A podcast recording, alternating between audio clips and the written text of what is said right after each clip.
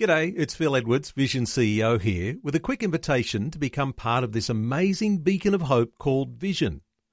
Together we can put our love into action to help people of all kinds build or rebuild their lives on the truth of God. Please consider the part you can play during our upcoming Visionathon appeal, remembering that it's your support that makes Vision possible, including this podcast. Life, culture, and current events from a biblical perspective. 2020 with Neil Johnson on Vision. It's an opportunity today to check the pulse of the Christian church in the African nation of Uganda. Evangelism in Africa has been explosive and sharing God and His power, passing on the flame from generation to generation, is bearing amazing fruit. Well, our special guest today, Pastor Peter Kasirivu, the founder of African Renewal Ministries in Gaba, near the capital Kampala on the banks of Lake Victoria. He's visiting Australia, sharing his wisdom on raising up leaders, having now planted over 700 churches all over Uganda and trained something like 2,700 leaders. He's also established schools, a significant orphan care program, and a Christian university. Pastor Peter Kasirivu, just off the plane from Africa, a special welcome along to you. Oh, thank you so very much, Neil. We are so excited to be here. Thank you. And I'll also make a special welcome here too to Pastor Stephen Sitimba. Hi, Stephen. Welcome along. Thank you, Neil. I like the way you pronounce my name, Ugandan name. so that was without practice, and first go I got it right. Is that right? Did well. well. Yes, done well. okay, and uh, and Stephen, we'll catch up with you in just a short while because you're leading the children's ministry of what's yes. happening. Yes. And with that many churches under your care, that itself is a huge, uh, wonderful ministry to be uh, leading. So we'll talk to you very shortly. Uh, Pastor Peter, though, well, welcome to you especially because uh, there was a choir. You have a choir as a part of That's your right. church. That's right. Uh, the Mwangaza Children's Choir. They were in Australia some years ago. Sure. Sure, that, that, that choir traveled around this country and it was a beautiful missionary outreach of our kids are visiting your churches and they, they had a great, great time. Many of them are now big teenagers. They're in high school. Most of them, they are doing very, very well. Thank you for hosting us. and is this your first visit to Australia or have you been here before? Uh, this should be my third visit to this country. Beautiful country for sure. Yeah. Right. And while you're here, I know you'll be visiting uh, various uh, states.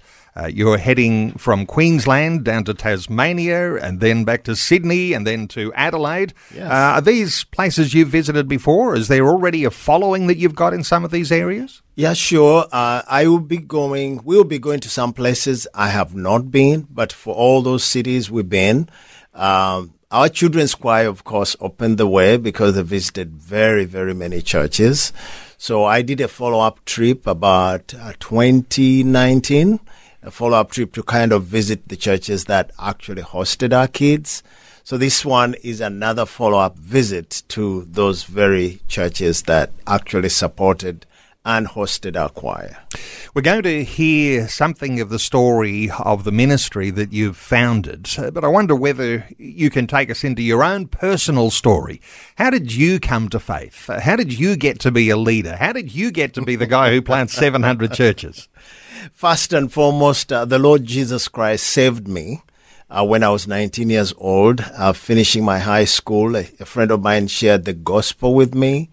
I was a sinner like everyone else, a young man pursuing uh, education. Uh, my dream was to become a medical doctor. Little did I know that when I accept Jesus, he had a different uh, call for me, and that call was to become a preacher. So I ended up going to Bible school. And then when I went back home after Bible school, I worked with my home church as an outreach commun- uh, coordinator. It is during that season that God spoke to my heart to go to the current village where I am. It's called Gaba on the shores of Lake Victoria. Yes, sir. So, were you aware back in those early days when Mm-hmm. you'd come to Christ and uh, you'd decided that you would uh, pursue Bible college training, you felt a calling on your life to be a pastor? Yeah. Were you aware that what was happening in Africa was explosive by way of the growth of the church, evangelism. Uh, when we talk about sub Saharan Africa these days, I mean, as I look at the statistics, Mm-hmm. 500 million believers now in Africa across the continent. Yeah. Were you aware that the growth of the church was so significant at the time? Not not at that time. One is I come from a, a very tiny little country, and my desire was to just please the Lord. And the church where I, I was going to was a church which was on fire for God. So we were just zealous for God. Uh, we were so passionate about sharing our faith, but we didn't know so much about what was going on around Africa. It was later on as I grew and as I went into education, I started realizing the Lord is doing bigger things in Africa than in other places. So, but at that time, I did not know. That's the way I would put it. But we're just on fire for God, ready to see God saving souls. And interesting, you say, uh, my little country, uh, you're talking about Uganda. Yes, sir. Uh, well, I think Uganda's population somewhere in the vicinity of 42 million. So uh, we compare that to our Australian population. Actually, our population's way, way, way shorter than that, uh, 25 or so million here. But it is a, a large population, as you say, but in a smaller country. Does that Yeah. mean that with a close knit community, uh, all those villages right throughout Uganda, that that actually makes bringing the gospel easier than if you were spread across a very, very big country. Yeah, in one way or, or the other. But I would say this that uh, the the people in Africa are hungry for God. There is a hunger for God. So, for example, if if I just put out a little loudspeaker on the street, there will be a hundred people gathering to hear what I have to say. I don't see that in the Western world, but it is so common back home. People are hungry; they want to hear, and and they're asking questions. So, w- what is the hope for my life? And when you share about Jesus, they are ready to embrace him. So, I would say there's more hunger in Africa. I pray that the Western world will have the same. But that's what I would say. Now, you have talked about people being close together. Yes, people are very close together. And our, our society is very communal. So people connect and relate to each other. So in other words, people are- very ready to hear what someone else has to say. Uh, unlike so much in the West where everyone is in their own little house and you, it's, it's not very common for someone to say hi or whatever. But back home, everyone has to communicate with the next door neighbor. Besides, we're always close together. Yeah. Uh, Let me talk some more statistics for a moment because, Yes, as I say, 500 million Christians in Africa. And uh, when you break that down, that's one in four Christians in the world are in Africa. And that number has doubled in 10 years. And you're describing that it's easier to be able to draw a crowd, and uh, therefore we might say easier to plant a church, and that might, be why there's 700 churches that you've been able to plant because uh, uh, you've had the uh, the accelerator down making that happen. Uh, when you've got that number of people, uh, the challenge, of course, is going to be raising up leaders. Now, let me just take you into some conversations I've been having just recently, Sure. where the number of converts uh, around the world, uh, numbering someone estimates 50,000 converts a day to Christianity. And we cannot raise up enough leaders at the pace that is required to keep up with the enormous growth of the church. You're the leadership guy in Africa. Uh, you've written a book about leadership, uh, and it's called the uh, the Pastor's Handbook. Uh, you're raising up leaders. Are you able to raise up leaders fast enough for the growth? Not, not really. It's very, very difficult actually to raise leaders. But this is what we found. Um, and I have to, to compare what we do back home with what you guys do in the Western world. In the Western world, there's so much professionalism. You know, if you're going to lead a church, uh, people are thinking about a seminary degree. Uh, people are thinking about you have to go to Bible college, then to seminary, and then you have to have a master's degree. That is not very possible in a country like mine. First of all, it's very costly and the schools are very few. So what we do is we try to help people who are, I would say, vocational leaders. Someone is doing his own vocational vocation and also is also doing ministry. So we have uh, multiple programs. One of them, we call it a mobile Bible training program where someone is actually a, a pastor in the, in the village. He goes to a community and trains for two weeks, then goes back and does his ministry while he's also doing his own personal work.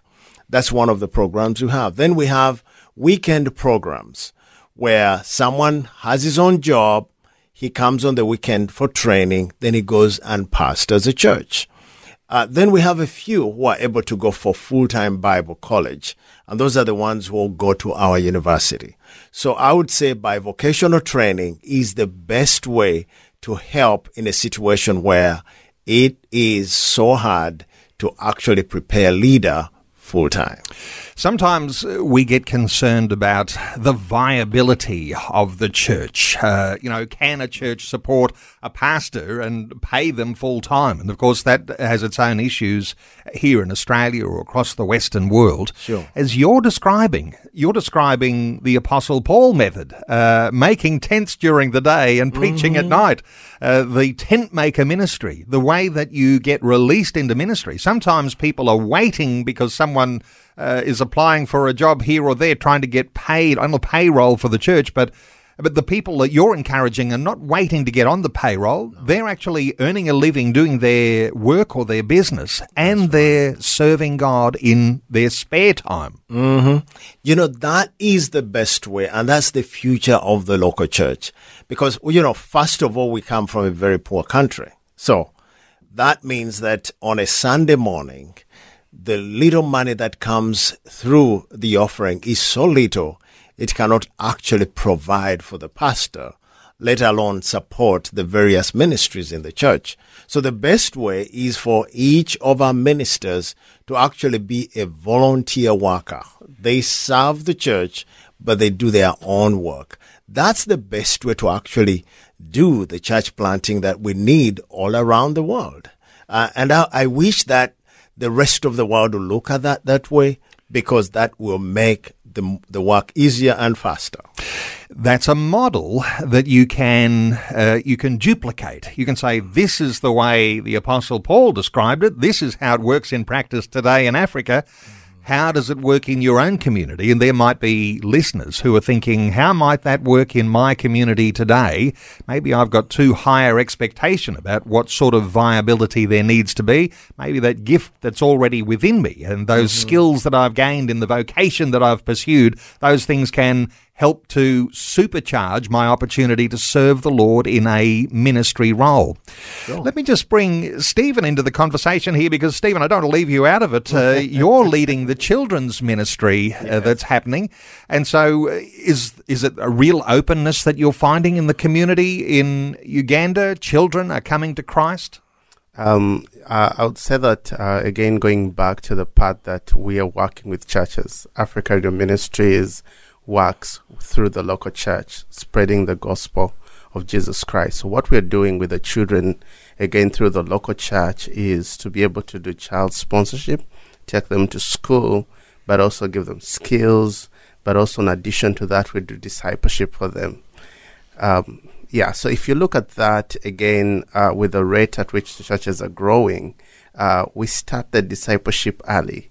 So it's all still part of the vision of raising leaders for the next generation. You start that discipleship when the children are children. Then they grow in through their teenage years and into adulthood, and it's almost like they're prepared. You've mm-hmm. already begun a generational passing on of the flame, and the church continues to grow because of that. And because as uh, Peter is saying, there's levels of poverty in Uganda.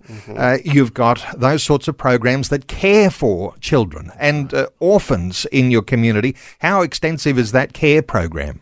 So um, basically, what we're doing there is with the care program that we're doing for the children, we are trying to take them to school, uh, but also we are providing medical care for them. Uh, in addition to the disciple discipleship that we are doing for them. And, Wonderful. Um, God has graced us that we have reached over 30 regions in Uganda. And we're right now taking care of almost close to 6,300 children. Well, over 6,000 children Yes. In your care program. Visions 2020 with Neil Johnson. A biblical perspective on life, culture, and current events. 1 800 316 316. If you'd like to join in our conversation today, you might have a special affinity for things that are happening on the continent of Africa. And uh, particularly, we're talking about the nation of Uganda. Two special guests with us in the studio Peter Kasirivu and Stephen Satimba.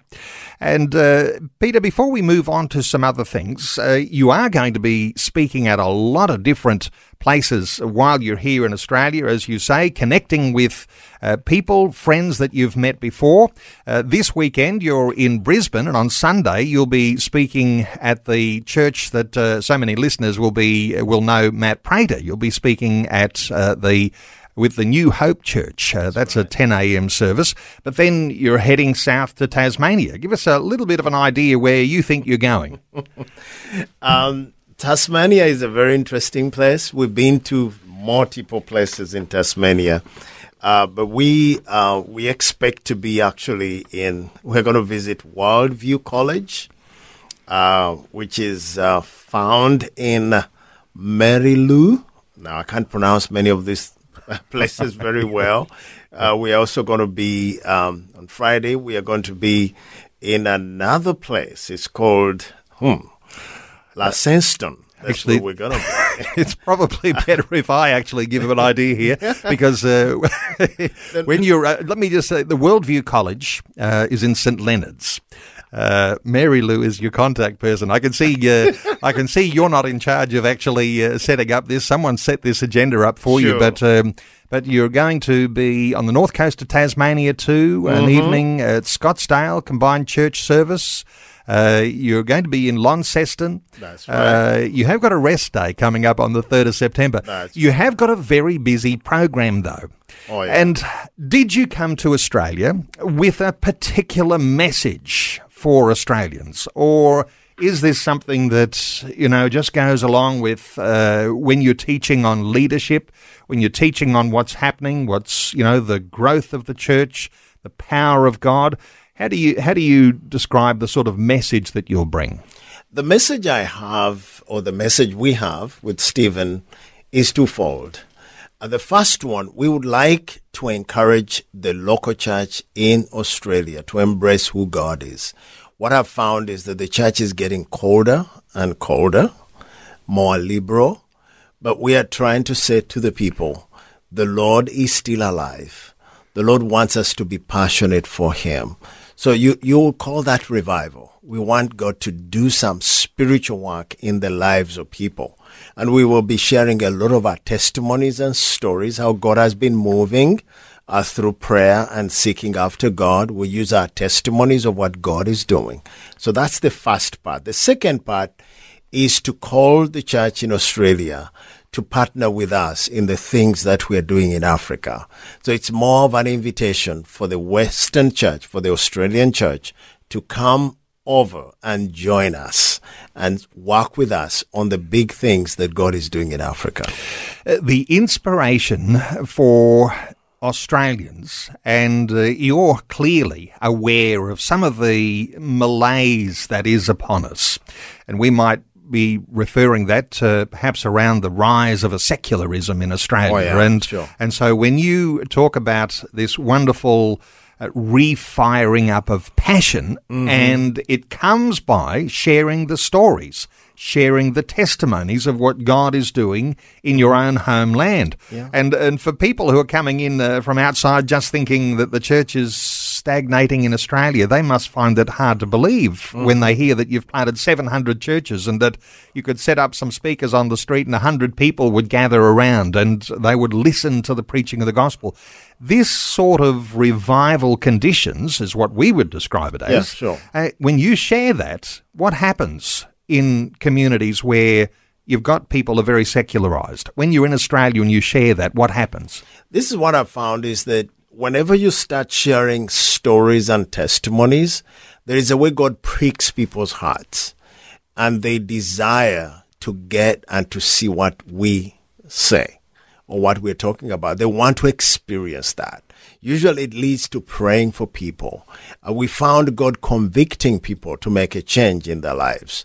I have found God actually working in the hearts of pastors because what I found that many pastors are very discouraged. They are not seeing fruit.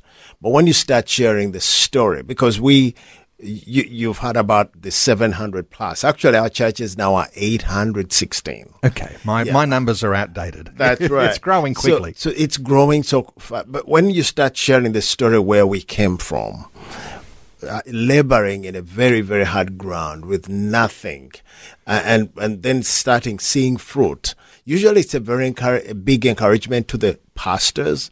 And many times they feel convicted to seek after God, but also to dream bigger and also to trust God for seeing, to see fruit in their communities. So it's, it, there's something that happens when a story is shared. Those stories of hardship at the beginning, uh, you know, the illustration, uh, tilling the ground, ploughing the ground, uh, sowing the seed, uh, waiting then for a crop to grow, and then eventually reaping a harvest. Uh, that hard work at the beginning, you're seeing the fruit from that now. Uh, we perhaps, how do you perceive us in Australia? Because we might need to get back to more ploughing and sowing so that a harvest can be significant for us again into the future. Sure. So I, I, I would say this. Um, may, I've I've talked to very many pastors over the years, and I see a spirit of discouragement, uh, disillusionment, disappointment because of of laboring and not seeing fruit. So what I find is that people shouldn't give up. We we never gave up in our community when we started out. We kept plowing. We kept going after it. One of the things that I, that helped me a lot is to visit other fellow pastors who are seeing fruit and hearing their stories. They kept encouraging us. So we went back and worked harder and trusted more. So that's why hearing our story is going to be very helpful. But also there's the second part to that. I want to invite many of my fellow pastors to come and see what God is doing. They'll come back charged and excited. So that's why I always invite them to come and labor with us for a few weeks. That will encourage them too. We used to think of Africa as going to the place where we would do the hard work, and uh, the table has turned. Uh, now you're saying, come to Africa and get refreshed, get inspired, see what God is doing, and take that back into your own community with a new spark of excitement. Um, you know, when we talk about uh, uh, pastors going to Africa, do you have a program where you can take Australian pastors uh, for a particular tour around what you're doing? Yes, we do actually. We have uh, one of our friends. He's called Mark Bradshaw. He's here. He's our representative here. One of the things we're working on it was, is to bring uh, ministers from here to come and and have. We call it a vision trip. Actually, your your station's called Vision Yes. Christian Radio. Vision trip. They come and experience what God is doing. We do regional conferences. We take them to co- to regions and they minister to 200, 300 leaders, preaching churches, labor amongst us. So we do that often. I've done that more, mostly with American pastors. I want to really start doing this with Australians because we've seen fruit coming out of that. They always go back saying, I believe God can work. If he can work in Africa, he can actually work in my country too. And one of your books is called Your Vision is Your Future. So if you have a vision that is suppressed and uh, depressed, uh, lifeless, uh, your future is likely to be like that. Mm-hmm. but as you say, if you want to get refired, mm-hmm. visit Africa, find out what's happening, where one in four Christians in the world is there. Uh, Sub-Saharan Africa, 500 million believers, revival conditions, church growing faster than we can raise up enough leaders mm-hmm. to care for. Why don't we take a call from a listener before we move on? Wendy is in Logan in Queensland. Hi, Wendy. Welcome along. Hi. Um, just so excited to hear about the work in Uganda and so encouraged by the um, striving for leadership, leader to train leaders. Um, my my questions are, and my statements are, there's a few statements after that, is um, how are you going about um, helping them be in the Word and understanding the Word and teaching that to their people and living in holiness because if we're bought by the blood of Christ, then we'll live to please Him and not ourselves.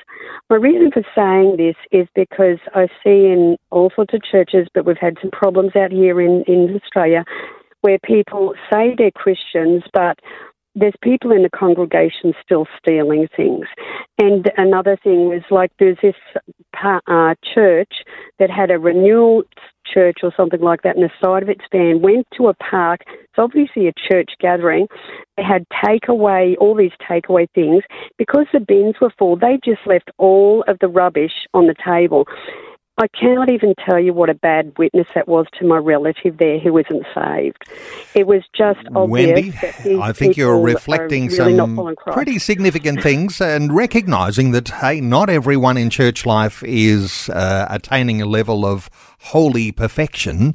Uh, Peter, your thoughts uh, for Wendy here? Because, uh, yes, there are all sorts of people who are on a learning curve and maturity journey. Uh, your thoughts for Wendy? Um, the the responsibility that every shepherd has, every pastor has, is is to help people find Jesus, but not just stay baby Christians, but to help them get to know who Jesus is, to learn through the Bible. So we call that discipleship. So what I found is that uh, very many of us pastors, we are very good at evangelizing, but we are weak at teaching. So my advice for every Christian who has accepted the Lord is to join a Bible believing church. That's the first one. But also my encouragement to my fellow pastors is that we need to teach and disciple more than we do anything because people, we all start as baby Christians. We need to grow and mm. we grow through the teaching of God's word. Wendy, you're raising something important here, and I'll hearken back to my earlier conversation with Bill Muehlenberg before this conversation started, and we were talking about conversion and whether conversion actually is the same as self improvement. And it's an interesting thing here because theologically we understand something very significant that it's not about how well be- behaved we all might be in the long run, because our belief on Jesus, uh, that's the trigger for God's grace mm. uh, that brings our salvation. And so from that point, when we come to an encounter with Christ, uh, we sometimes we talk about being born again, uh, then our life begins to change because we're aligning with a different identity. We're being more like Jesus. Uh, so interesting here, and you pick up on on this sort of thing, Peter, because sometimes the behaviour of the people in church leaves lots to be desired. But there is a growth and a maturity, oh, yeah. and uh, towards leadership, you have to work out some of those behavior issues, don't you? Mm-hmm. And those behavior issues we change through the transforming work of the Holy Spirit. And the Spirit of God works through the teaching and the learning of the Word of God. So that's where it all comes from. And then as we surrender to what the Spirit is doing, through the word, we actually change. We all, we actually all start as raw materials. We, but then as God works in us, we become more transformed.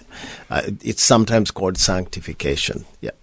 Well, thank you so much for that call from Wendy. And it really leads us into uh, this thought that uh, while in Africa right now, there are many converts, and we were discussing this just before the news uh, the thought that in Africa there's uh, 500 million believers right now, and it's hard to raise up those leaders at a rate uh, where the leaders are mature enough. So you've got immature leaders leading immature Christians, and you've got to change that around. You've got to turn sure. the, the tide here. You've got to actually build discipleship to a leadership level. Mm-hmm, mm-hmm. Uh, someone once said, I don't know if it's it's said about other countries, but someone said that the church in Africa is a mile wide and an inch deep. And that's a very common thing. So we have lots, thousands and thousands of converts, but few believers were deep, deeply rooted. So one of our big needs, and we are talking about inviting uh, Australian pastors to visit us. One of the things we want help with is how to help uh, equip our leaders to actually be real disciplers so that the church will go deeper instead of being just wide. So we love the conversion, but we actually need to be deep. So we need that. Yeah, sure. And you're making your own initiatives here sure. because uh, you've begun a Christian university, mm-hmm. uh, serving students uh, not only from Uganda but from 45 different uh, tribes uh, and neighboring nations Rwanda, Burundi, uh, Congo, Ethiopia, Tanzania, Sudan, Eritrea, and Kenya. Sure. People coming from all over to be a oh, part yeah. of your university. So, uh, so you've got you've got some great disciplers in your university, but oh, you yeah. need lots more. Oh, definitely. As you know, there are thousands and thousands we're dealing with. So uh, I, I, look at these uh, in different levels. There's the basic, there's the medium, and then there is the higher type of training. So what we are doing at the university is to actually train trainers. We are equipping men and women to actually be uh, theologically sound. Uh, they go through, we have a bachelor's program, we have a diploma program, and we have a postgraduate program to help uh, equip these men. And those we equip, we expect them to do more because because they've been we've invested more with them we expect more. So we have different levels but the need is big. And that's why when a pastor comes to visit us it will not only be just to see the revival and experience the revival but we'll put them to work to help train and equip the young leaders to become better leaders.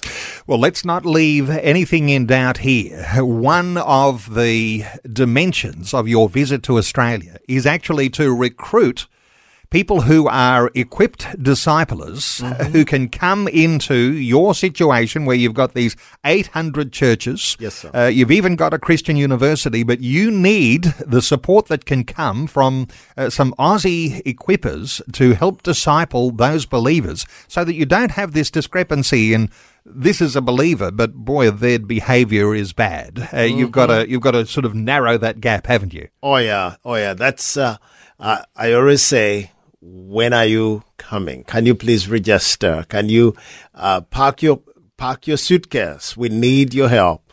And, and the opportunities are immense. One is uh, someone can come and teach for a semester in our university. That's one. Two, someone can come on a two weeks uh, ministers training uh, kind of trip. That would be wonderful. Of course, whenever they come, we will give them the opportunity to experience the powerful move of God in our country. For sure. And I did uh, check out a few details about Uganda just before our conversation today. All right, all right. And uh, I have heard that it's actually an easy transition through the airports in uh, Kampala. Entebbe. In Tebe. Mm-hmm. So it's Entebbe Airport. So it's actually quite easy to, uh, to obviously get a visa and to come and visit. And uh, so you can be working there in that sense of uh, perhaps mostly, I would say, volunteering your services. Mm-hmm. And so you've got this thought of uh, having a holiday, but turning that into a mission experience. Can you imagine?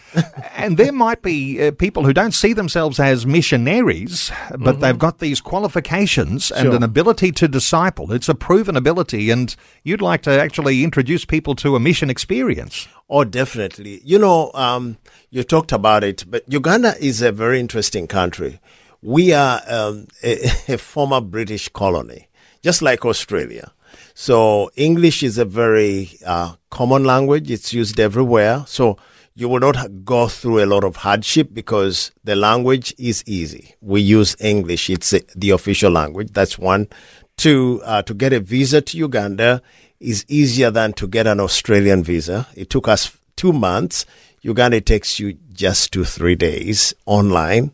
And when you arrive there, you know, it's very, very easy and cheap too.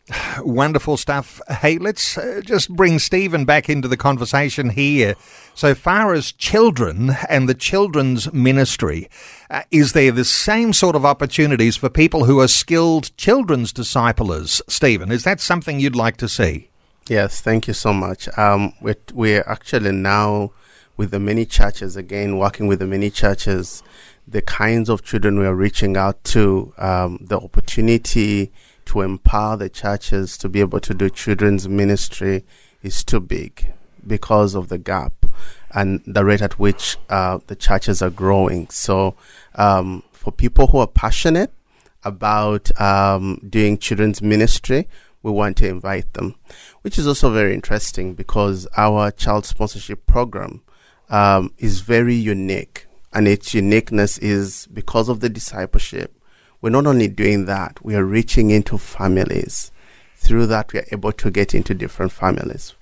Now, you yeah. mentioned there's more than 6,000 children in your uh, children's uh, sponsorship program, uh, which means there's opportunity there for Australian families to become involved in child sponsorship, uh, to see these children through their early childhood years, through their schooling, uh, even into their careers, to be able to support them along the way. That is very true. And um, again, the opportunity there which exists for um, Australians to be able to come and be part of the child sponsorship program. As you do that, you're helping us to reach out to families so that we can be able to evangelize, to do discipleship, and look at the transformation you can be part of. And there's some Australians actually who are already doing that, and we're seeing the blessing of God. Yes. Australians involved in African renewal ministries. And I know you saw this of recent times, Peter, when yeah. uh, you were going through all of the challenges with COVID. And you might like to let us in on just how severe that was in Uganda and what the effects were on the people.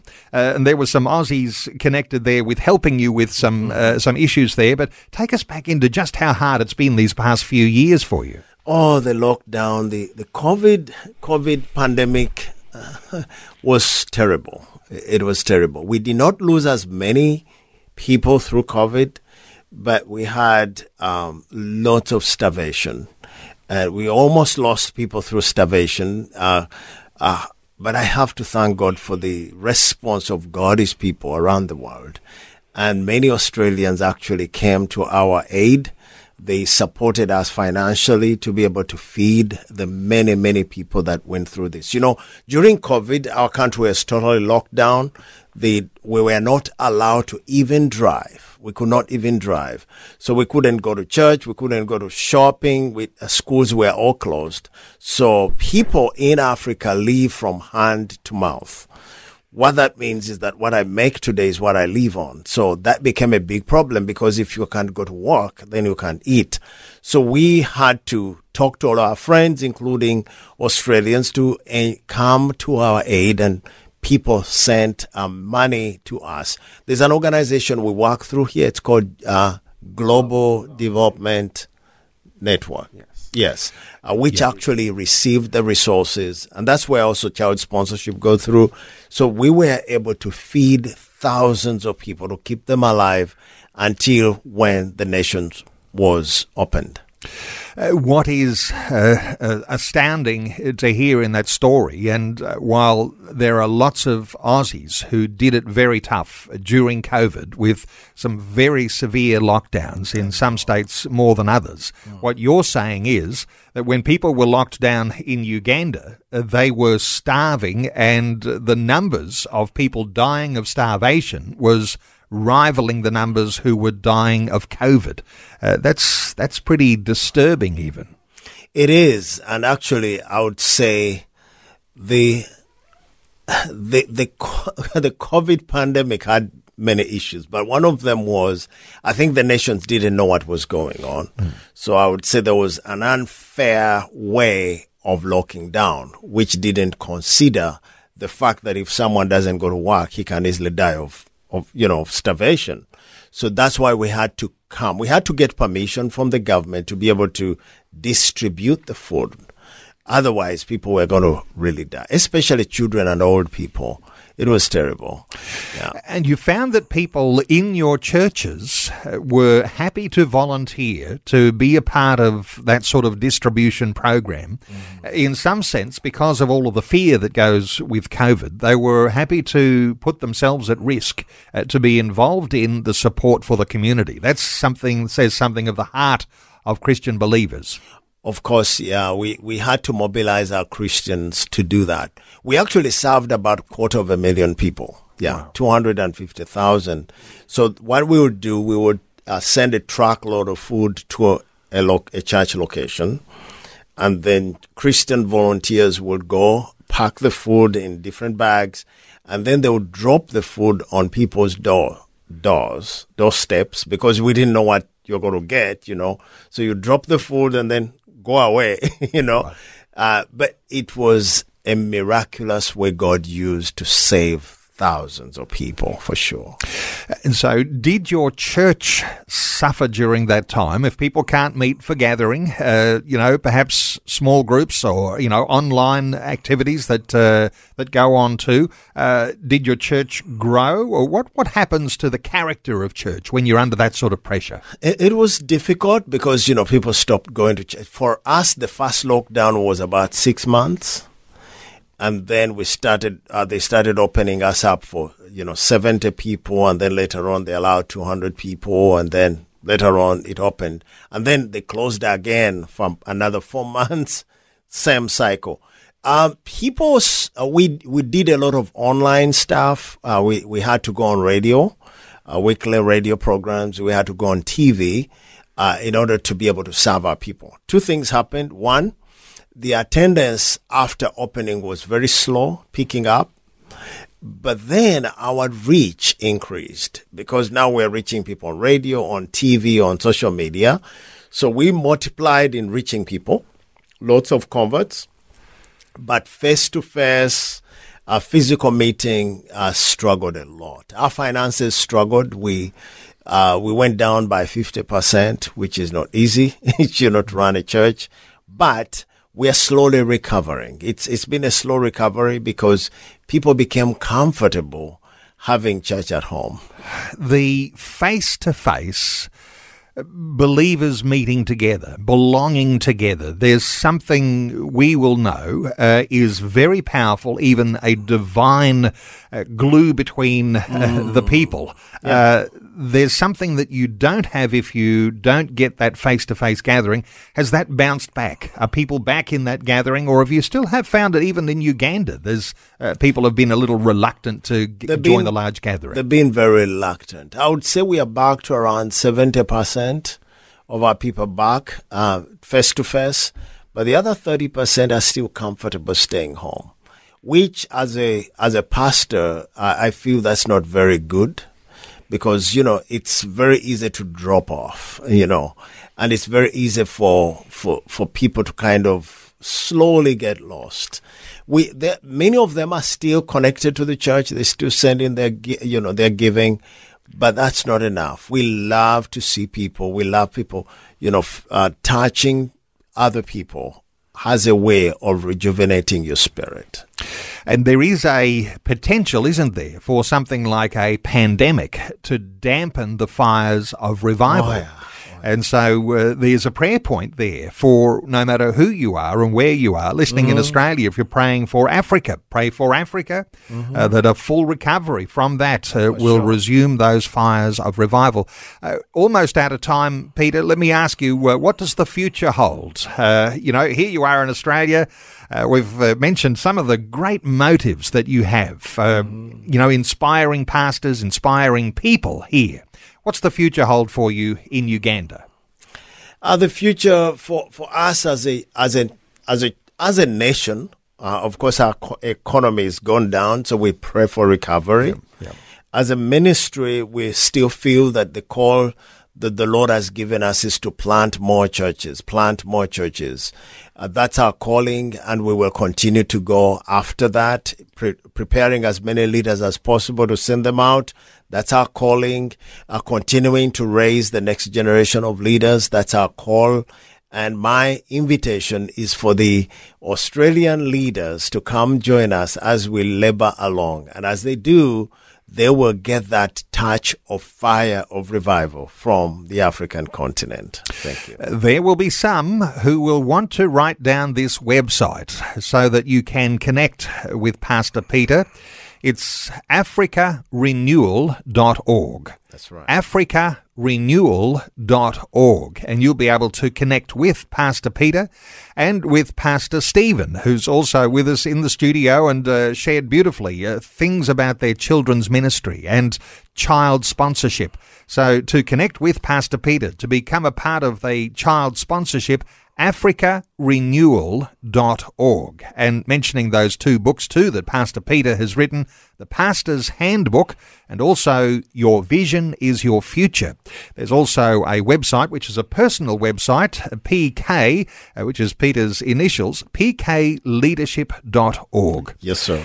Uh, Peter and Stephen, thank you so much for taking some time to come and share your hearts with us today on 2020. Thank you very much, Neil. We cannot uh, wait to come back again one of these days. Thank you. We will look forward to it. Thank you, Neil. We've been blessed.